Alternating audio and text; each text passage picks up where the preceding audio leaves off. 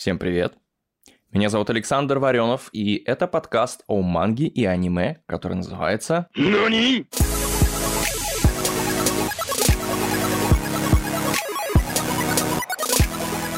В этом подкасте я хотел бы вам рассказать о манге и аниме. Вам кажется, что это какие-то японские мультики, если вы никогда с ними не встречались или встречались довольно давно. Ведь в нашей стране, а я имею в виду Россию, культура манги и аниме все-таки довольно маргинальна, и увлекается ей очень мало людей, ну, относительно более популярных сериалов или западного кино. На самом деле в этом подкасте я бы хотел развеять эти мифы и продемонстрировать вам, что манга и аниме, во-первых, довольно серьезно вплетены в современную культуру, во-вторых, вы наверняка с ней встречались, и в-третьих, она может быть интересна не только детям, как некоторые думают, но и большому числу взрослых. Да, возможно, манга и аниме не могут быть настолько популярными, насколько они популярны в стране, откуда они произошли – Японии. Но в любом случае, в этом довольно уникальном и оригинальном художественном жанре каждый сможет найти то, что ему по вкусу. В этом выпуске я хотел бы поговорить немного об истории манги и его анимационной версии аниме. И мы, конечно же, начнем с терминологии.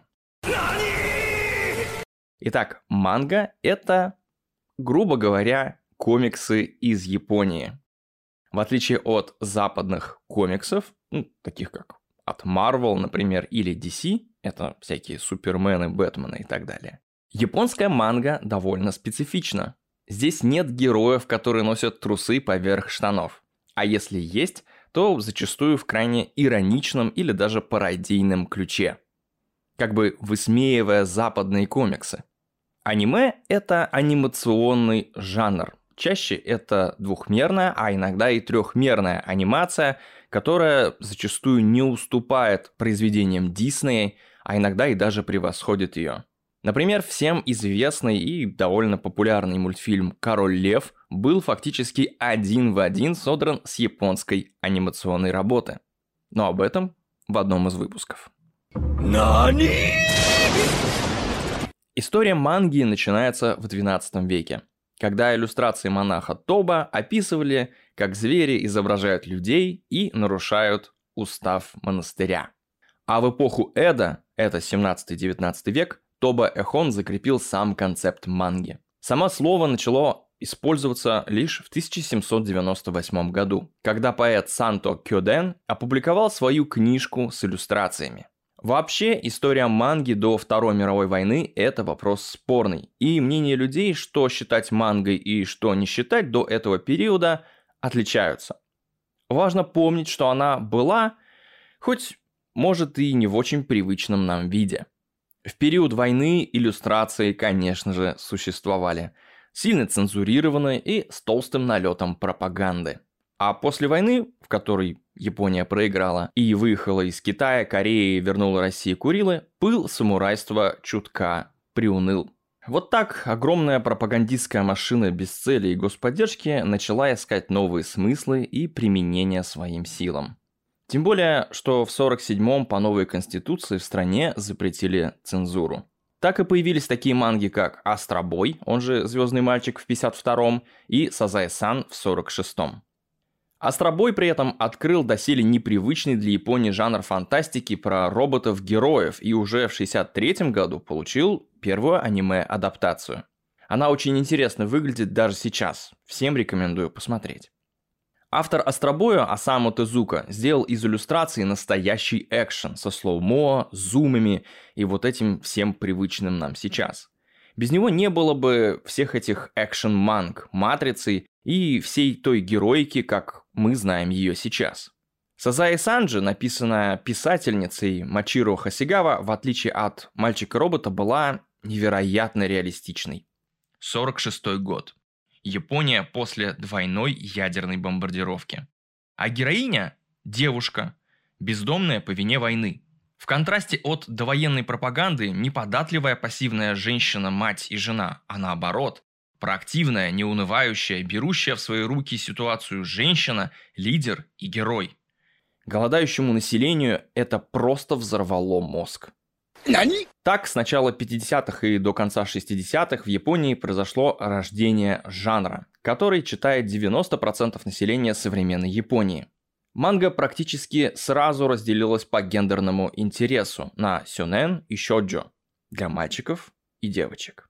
А в 1969 году зародилась так называемая группа 24 года. Это девушки, родившиеся в 1949 году, 24 году эпохи Сёва.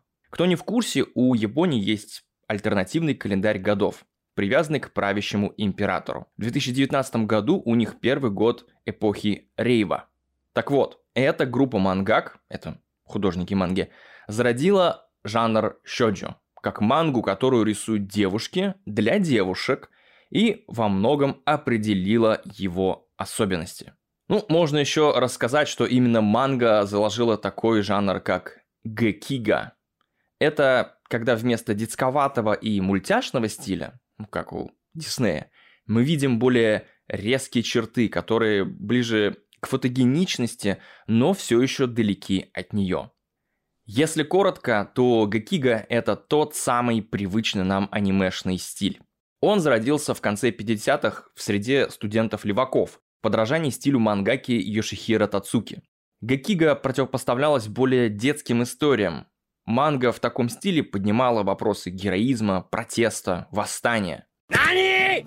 Кто-то считает, что рассвет манги и аниме произошел в 70-х, кто-то в 80-х, а кто-то говорит про 90-е. Кто-то вообще считает, что все, что было до 2000 года, это так, античный лепет. И многое можно понять, ведь, например, когда вы читаете мангу или смотрите аниме 80-х, там поднимаются совсем другие разговоры.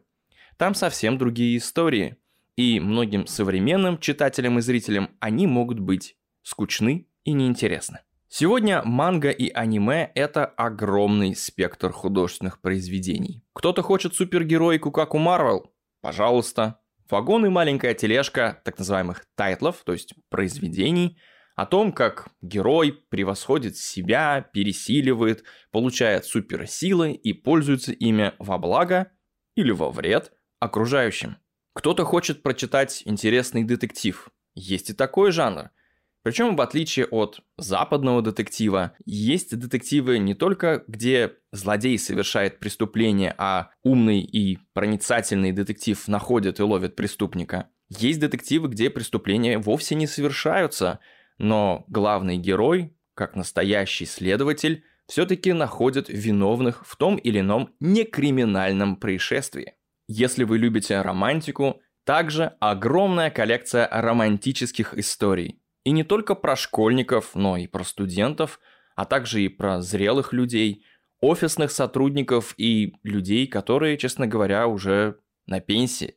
Манга и аниме не знают ограничений. Ни по возрасту, ни по стилю. Все, что очень сложно или практически невозможно снять в реальном кино, находит воплощение на страницах манги и на экранах аниме. Поэтому я люблю говорить так. Не бывает людей, которым не нравится манга или аниме. Есть люди, которые просто еще не нашли свой жанр.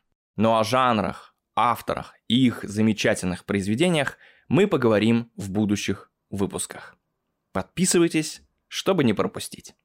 На этом сегодня все. С вами был подкаст о манге и аниме. Нани?